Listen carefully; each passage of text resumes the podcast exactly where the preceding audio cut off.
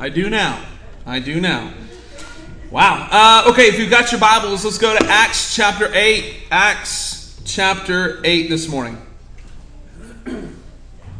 Um, today we're going to continue. Uh, last week we saw a little bit of Philip and we saw some things that were going on with him. We're going to continue and see in the text here uh, his missionary journey and the providential hand of God in his life as well as others in his blast radius, in his, in his sphere of influence. And I, I think one thing that we need to understand above all else is that Jesus Christ is victorious. Amen? Like, Christ is victorious. He's victorious over all of creation, all of space, all of time. He is victorious over death, sin, and hell. Like, this is the thing that we need to understand. Christ is the victor. Christ is not in the corner quivering and thinking about what's happening in the world. He is victorious. He is a king. He is victorious. And because of that victory, that should cause in, in, in within us an abundance of biblical confidence to know that God, if He opens the door, if God opens the door for you to be able to share the gospel, be a part of someone's life, He opens the door for you to be an influence into somebody's life, He is going to provide the means for you to be able to do it effectively.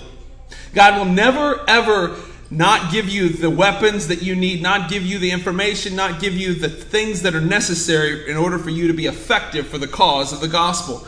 So many people that I know personally and people that I know in my own life have told me, said, Caleb, I just, I don't feel like I have the capability of being a missionary. I, I just, I, I don't have that. There was a sign posted at my old church when we drove out of the parking lot. There was a sign, and it told it, it said on the front of it said this is the parking lot. It said Trinity Baptist Church's parking lot. And that was in the front of it. And when you left, on the back of it, it said, You are now entering the mission field. You're now entering the mission field. And there was a personal responsibility and a personal stake in that statement to everyone that left the church that they understood that their sphere of influence, they had an impact in that sphere of influence that no one else has. You know, it was a final charge to the members of the church that went out of the church to be the church in the community and to make disciples and to shine the light of the gospel of Jesus Christ to everyone that they came in contact with.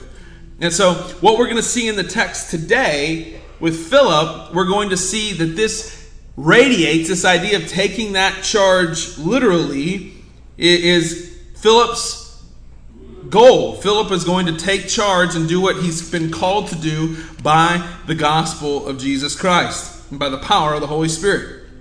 So we're going to start in chapter 8. We're going to look at verse 26. Chapter 8, verse 26. Now, an angel of the Lord said to Philip, Rise and go towards the south, to the road that goes down to, from Jerusalem to Gaza. This is a desert place. And he rose and he went, and there was an Ethiopian, there was an Ethiopian, a eunuch of the court of Candace, the queen of, Ethi- of the Ethiopians, who was in charge of all of her treasure. He had come to Jerusalem to worship and he was returning, seated in his chariot, and was reading the prophet Isaiah. And the Spirit said to Philip, Go over and join this chariot. So Philip ran to him and heard him reading Isaiah the prophet and asks, Do you understand what you're reading? And he said, How can I understand unless someone guides me? And he invites Philip to come up and sit with him.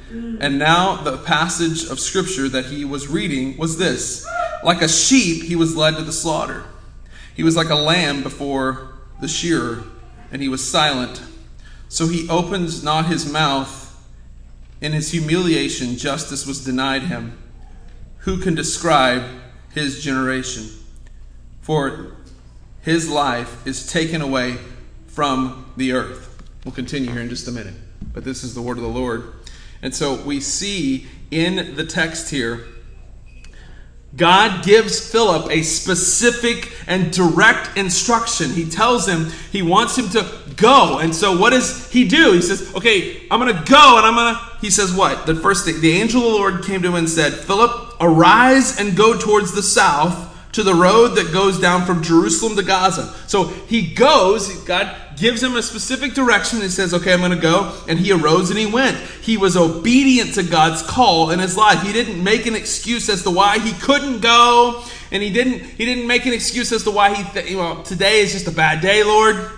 Uh, Angel, I, I, know you're talking to me, but today's just, man, it's Tuesday. And man, you know Tuesdays. Tuesdays are rough for me, and I can't make it. He was obedient to God's call in his life. He didn't make the excuse. He just arose and he went. And I believe many need to just arise and go. God's called all of us that are his children to go. The, the mandate has been laid out in the text. For those who say, well, God's never told me that, that's a lie, because God's word is told those that belong to Christ, Matthew chapter 28, to go and make disciples. And I believe if more people arose and just went and were obedient to what God shares in their life to do, to, to push out the gospel in the places where they are, man, we'd begin to see revival. You say, well, Caleb, I'm not a preacher. Well, here's once again, I'm not asking anyone in the room to be a preacher. I'm just asking you to be obedient to God's call in your life for your specific ministry. Like some of you are in nursing, some of you are in industrial areas. You've all got different spheres and places of influence that you can be obedient to God directly. Say, well, what do I do? The word of your testimony is, is that's a good st- place to start. That's the good place to start. But in this moment, the Ethiopian eunuch, he was he was in the chariot. He was reading God's word. Now you say, well, what? Who is this? He was a, the Ethiopian eunuch was a government official who served in the court of Candace. She was the queen of Ethiopia, and he, his job was he was in charge of all of her treasures. So he's got a pretty decent job. He's got to take care of, make sure that her treasures are guarded and protected. So he's got a, an important task that he is committed to and committed with. And on this particular day, the Ethiopian eunuch was he was um, he was going down to worship. And he said, "Well, Caleb, where was this at?" It was close to just south of Ethiopia, was just south of Egypt. And you say, well, Caleb, what's a eunuch? Well, I'm glad you asked. It's fun. He was an emasculated or castrated male that worked for a female government official. You say, why is that necessary? I mean, do we really need to ask that question in the political world in which we live today? Uh, we see all kinds of scandals and craziness with government officials um, just from a, a sexual nature that looks devious. And so this guy was that that temptation was taken from him. and so he was he was an emasculated male that that worked for this queen. And he uh, he's going to worship in verse 27 it says he's going to worship. And you say, "Well, Caleb, wait a minute. He wasn't a Christian before this encounter. What was he going to worship?" Listen, all of us, there's how many people worship something that isn't Jesus? There are millions of people in synagogues and in mosques and in different places all over the globe today who are worshiping something other than Jesus. You see, God put in us the innate desire to worship God. And before this conversation, the Ethiopian eunuch was going to worship, but he, he was a religious man, but he wasn't a redeemed man. He was a religious man who had a religious system in his mind, but he wasn't a redeemed man. He wasn't a Christian man. He was a lost pagan who was worshiping something other than Christ. But he was lost until Christ finally sets this appointment up and he is appointed at this moment to be reconciled and redeemed back to the God of the universe. You say, well, Caleb, how does that happen? Well, I'm glad you continue. You guys are asking some great questions this morning. Faith comes by hearing, and hearing by the word of God. Now, what was he doing in the chariot? What was the Ethiopian eunuch doing in the chariot? He had opened the book of Isaiah and he was reading God's word aloud.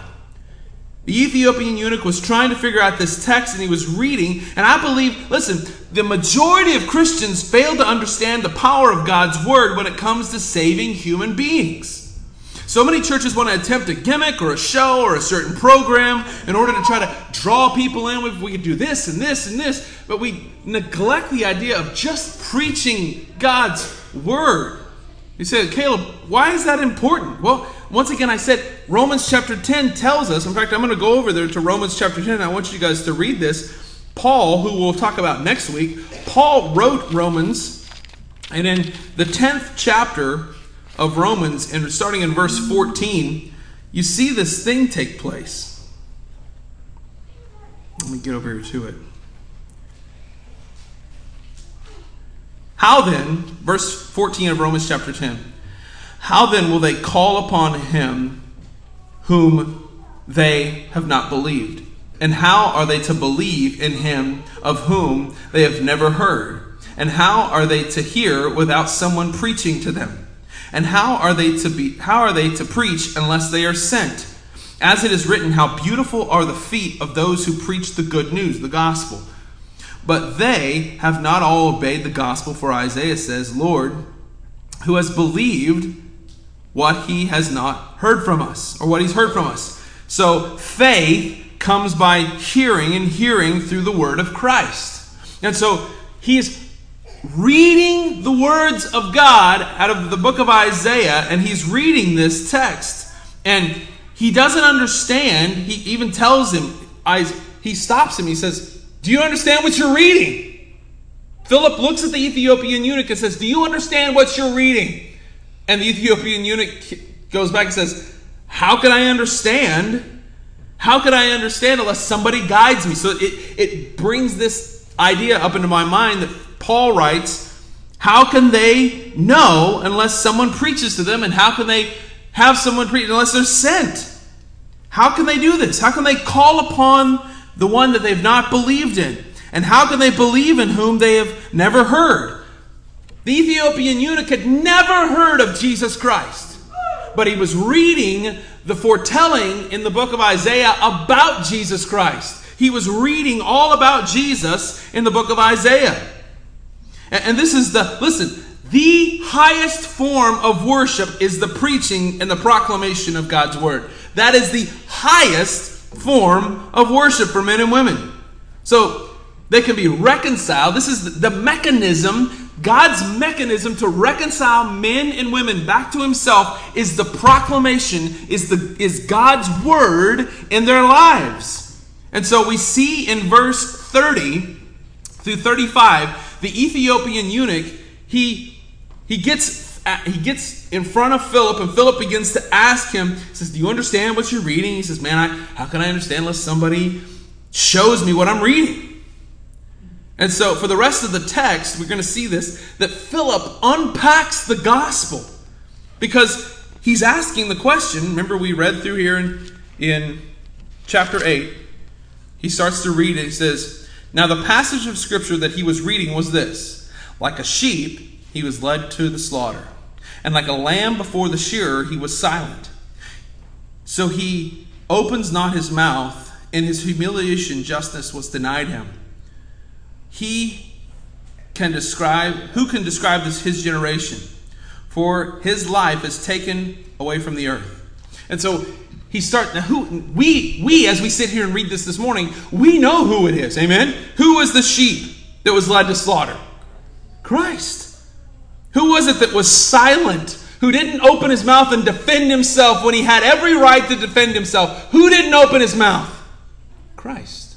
Christ kept his mouth closed. Because if he had opened his mouth and justified himself, he would have damned every one of us. Amen? But he didn't. He kept his mouth closed in order to reconcile and redeem mankind. So let's look at verse 34. And the eunuch said to Philip, About whom, I ask, does this prophet say this is about? Is it about himself or is it about someone else? man, the ball is being set up perfectly. I mean, it's, just, it's a perfect pitch to Philip.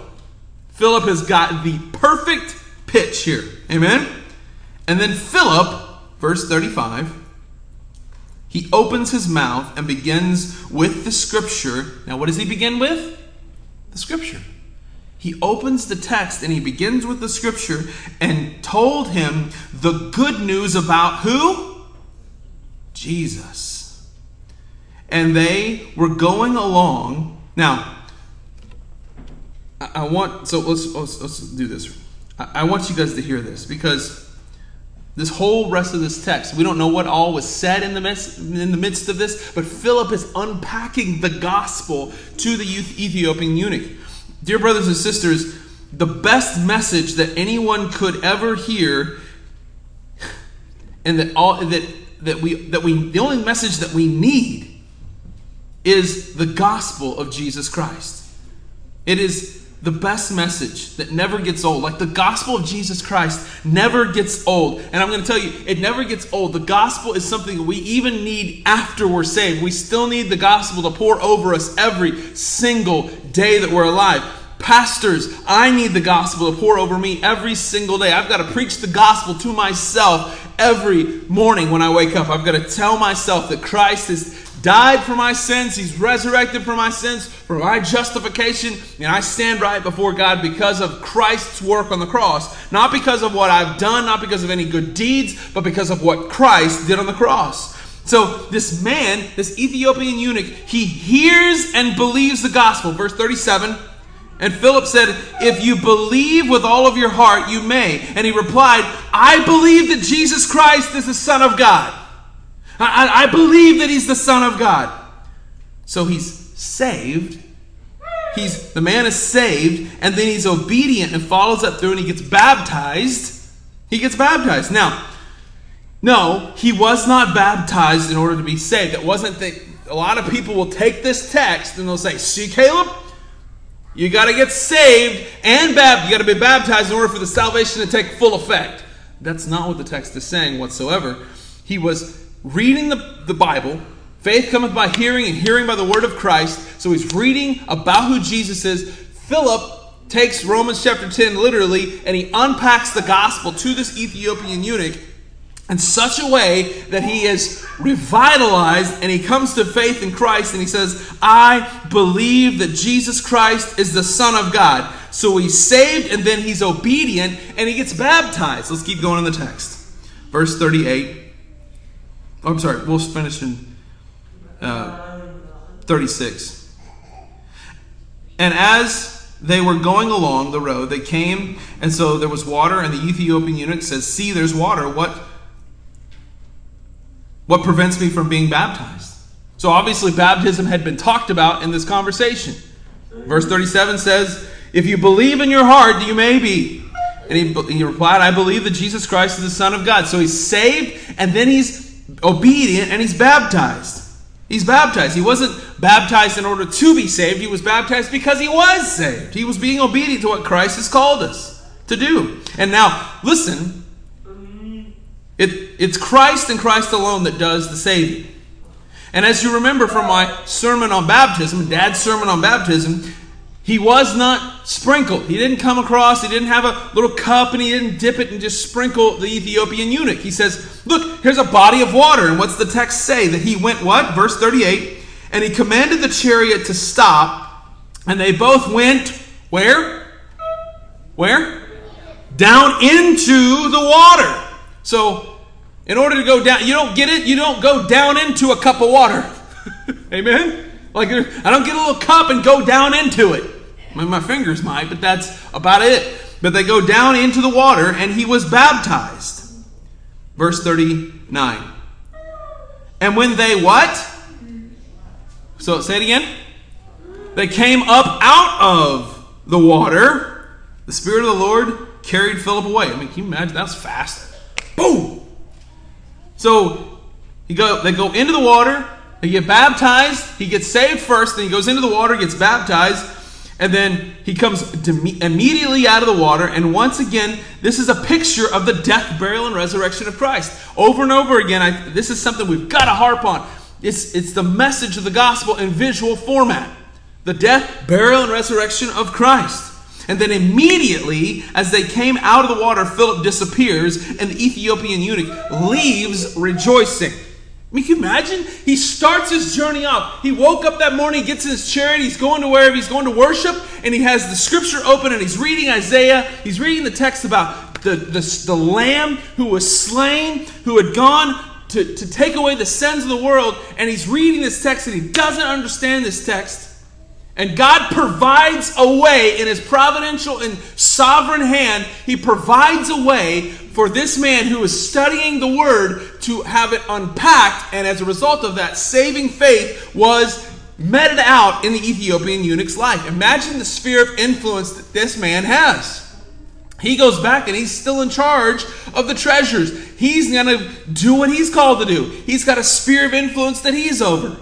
He's going to begin evangelizing, I can promise you, because that's what we're called to do. And as he, as he uh, read the text and he unpacks the text, he knows what he's supposed to do. And immediately, Philip disappears.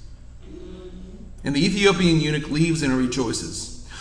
All throughout the text, you will find when the gospel is presented, humanity rejoices when they are redeemed. When, when human beings are redeemed out of their sinfulness and out of their former ways of life, over and over and over again, you will always find that there is rejoicing, that there is a sense of overwhelming joy in their hearts that Christ has redeemed. Anybody else in the room got that kind of sense of rejoicing when Christ redeemed you? Like, how many of any of us in this room deserve God's grace? Anybody raise a hand and be like, me, I do, I deserved it. None of us in the room deserved it. Amen? Not a single one of us deserve his grace, but yet here he is. He comes in like a ferocious lion, comes in and takes us and redeems us and reconciles us. Man, I'm now no longer on the road to hell. I'm on the road to heaven. I'm no longer on the road to unforgiven. I'm on the road of forgiveness and reconciliation. Woo! Man, that'll get somebody fired up, amen?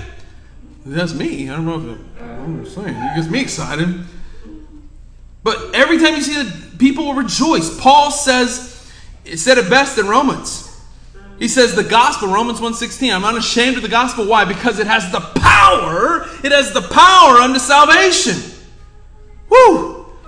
So, back to how we started this message. Christ is and always will be victorious. Christ is and always will be victorious. John chapter 10 tells us that he will never lose one of his sheep. He's not a bumbling shepherd. Oh, well, gotta try to keep him. He's not bumbling around trying to keep his sheep. He will never lose one of his sheep. Amen? Isaiah chapter 55 11 tells us that God's word never returns void or empty. It never returns void or empty. It will always accomplish what God desires for it to accomplish. God is a king that's sovereign and he will get who he wants. Amen? He will get who he wants. And so that fact alone should cause in us an overwhelming sense of joy to know that God's word is victorious in the end and will accomplish what he desires to be done. Like, listen, do you know people in your own life that don't believe and don't understand? Well, take hope because Jesus has given you everything that you will ever need to accomplish the mission of the gospel. The Ethiopian eunuch didn't know what he was reading. He didn't understand it, but Philip shows up at just the right spot, at just the right point, and helps unpack the word to this man and shares the gospel. And he gets saved and he's baptized. And Philip, he continues, he proclaims it boldly in verse 40. Philip found himself in, Azuz, in Azusa, verse 40, and he passed through and he preached the gospel to all the towns until he came to Caesarea. he, he proclaims it. He knew that Jesus was, Jesus wins. Christ wins in the end. Amen? Michael Bird, he said it best about the idea of the gospel of Jesus Christ. He said, The fatal wound of Jesus deals a fatal blow to death. The power of this present darkness shivers as the looming tsunami of the kingdom of God draws nearer and nearer. This is the victory of God. The tsunami of the kingdom is on its way. And that, that's good stuff. That Christ has won the war. And we are just in this temporary waiting position for the kingdom to be fully established on this earth. So, what's our call? What's our call supposed to be? Mark chapter 1, verse 15 tells us that the time is fulfilled and that the kingdom of God is at hand. So repent and believe the gospel. That's what you and I are called to do as believers. We're to repent and believe, repent and believe, repent and believe. The kingdom of God is at hand. Like the tsunami. Like, listen, I know that the world's dark. It's because it's a fallen world. But this fallen world, it shivers at the looming, coming tsunami of the kingdom of God. Right, right now, there's this, there's some volcano that's uh, uh, somewhere in the far east areas, and they're saying if this thing erupts the way it's supposed to, there'll be a gigantic tsunami that's going to hit the east coast. And there are people that are worried about this. There's people that are nervous about this tsunami potentially hitting land if it happens. Well, I'm going to tell you something is coming. It's the kingdom of God. And according to Michael Bird, it is a looming tsunami that will destroy all darkness. All darkness will be wiped out. All of the trash, all of the paganism, all of the unbelief, all of the insidious, nasty, filthy depravity that happens Got a couple of you excited, but like this is this should cause us confidence. Be like, listen, what are we to do? Well, listen, tonight we've got an opportunity to share the gospel. We're to hand out God's word. We're to talk to people about Jesus when they come through our line. Be bold and know that Jesus wins. Christ wins. Let them know that listen, Jesus loves you. Here's what you got to do to accept to find His love: repent and believe. Well, Caleb, what if they don't do it? Well, that's not on you. It's Christ that does the drawing, it's Christ that does the work. You and I are just supposed to be obedient to the gospel of Jesus Christ and to share it. Amen? That's what we're called to do. I, I, I just I just love it. There's some of you in here that you've sent me messages like, listen, there's some crazy stuff going on in your life. I love I got a text and said, listen, I left my phone number for these people. I hope they call me because I'm going to give them the gospel. What? I'm going to preach the gospel over the phone. Let's go. That's some, that's some of my people in this place. Like, this thing out, man. We, we got, we've got all the confidence in the world to take, the, take it to the enemy, take the darkness and make trouble for the enemy. Like, let's go. Like, Jesus wins here. This is when I read this text, you see the providential hand of God moving people where He needs them to be moved putting them where they need to be moved. God gives Philip this concept. Okay, Philip, go. And as soon as Philip does this one thing as an obedient, like he beams him out. I don't even know how that happens. You imagine the Ethiopian eunuch? I guess I gotta get out of this water. Beams him out. As soon as he comes up out of the water, and it says immediately the Ethiopian eunuch, the immediate Philip disappears. Whoa. I'm sure some of you in the room are very happy as I, as I brought you out of the water, God didn't disappear me. Some of y'all went right back, whoa, he got dunked a second time. Immediately, Philip goes, and the Ethiopian eunuch, he doesn't go. He gets, he's, he's excited. He's like, yes, I'm redeemed. I'm following Jesus. I know Christ. Let's go. And then he goes and he is obedient in the spheres he's in. Philip is obedient in the spheres that he's in and he goes to these different towns, immediately he finds himself at Azusa. And he passes through and he preaches the gospel to all in the town. You imagine that massive burst of adrenaline and confidence that he got after that? God says, the angel of the Lord said, Hey, I need you to go here.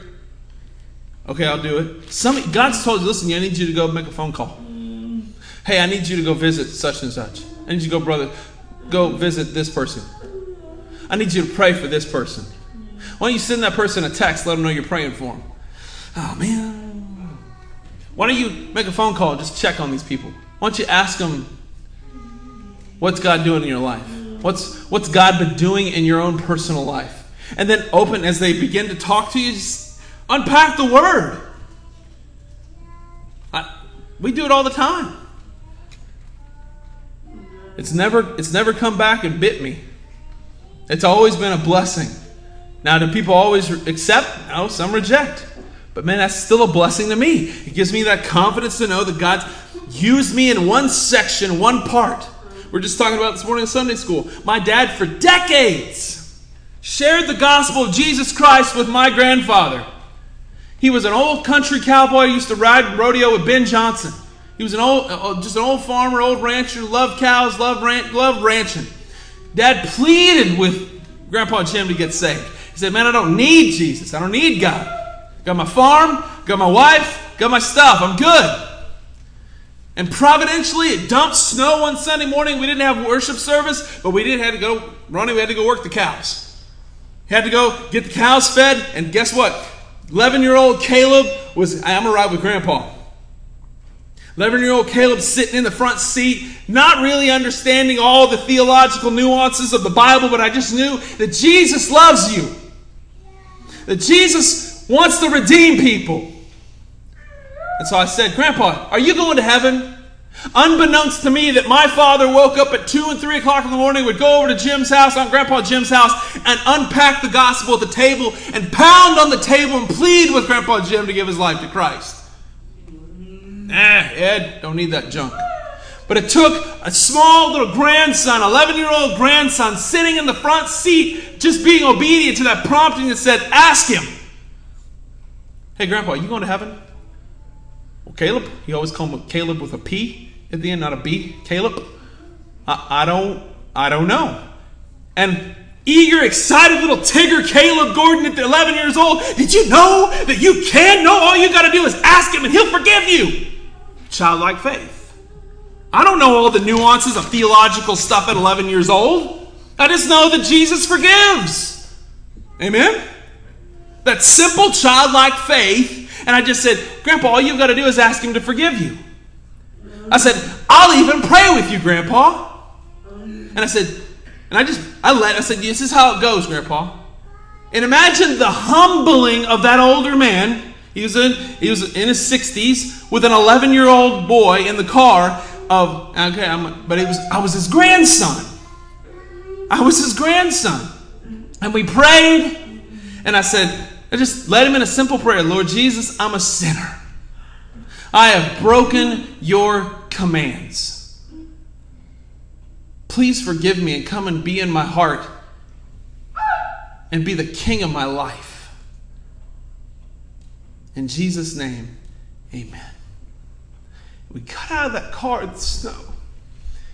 And my dad jumped that little Tigger Caleb, bouncing out excited. Dad! Dad!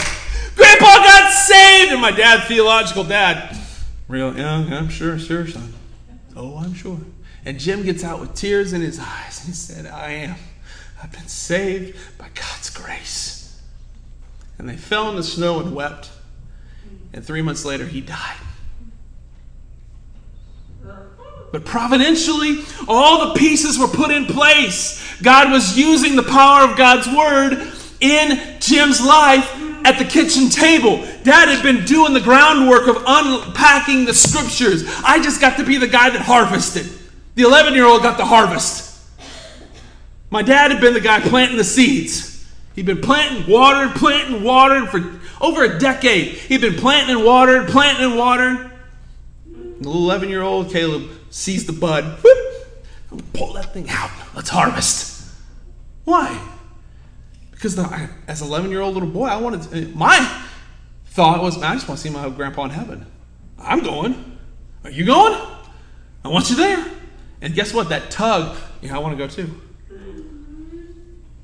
Prayed, repented, asked Jesus to save him, wow. All we got to do, we are supposed to, what are we supposed to do? Believe the gospel. Go make disciples. The looming, the looming tsunami of the kingdom of God is about to wipe out the darkness of this world. And that should cause in us a desire to understand, just want to be like, God, I want in, I want to play. I've, like, I want to get in, I want to play my part well. Every one of you in this room have got a part to play. If you belong to Jesus, you've got a part to play in the places where you are. Caleb, I'm not a preacher. I'm not asking you to be. I'm just asking you to play your part where you are. Share Christ where you are, and know, and know this that Jesus has already laid the groundwork up. If you've got a prompting to share the gospel with somebody, know that Jesus is already effectively working in that person's life. God's already doing what He's supposed to do in that person's heart and life, and you just need to be the person that steps in and does what He's supposed to do, or her. That's what you're supposed to do. Amen? That should get us excited. Now, next week, we get to see one of the nasty guys redeemed. We get to see one of those, just the guy that we think there's no way that guy could get saved. He gets saved. And it's amazing to see. It's incredible. I can't wait for next week. Next week's going to be incredible. Bring a friend, bring like five friends. I don't know. Pack, pack, pack this place out with people that are the undesirables because, man, that's what we want here. I want the undesirables. Because guess what? If it weren't for the grace of the Lord Jesus Christ, I'd be an undesirable. Amen? Amen? And so would you. So would you, but it's the grace of Jesus Christ that makes us desirable again. Let's get him in here and let's see Jesus do a work. Let's stand together.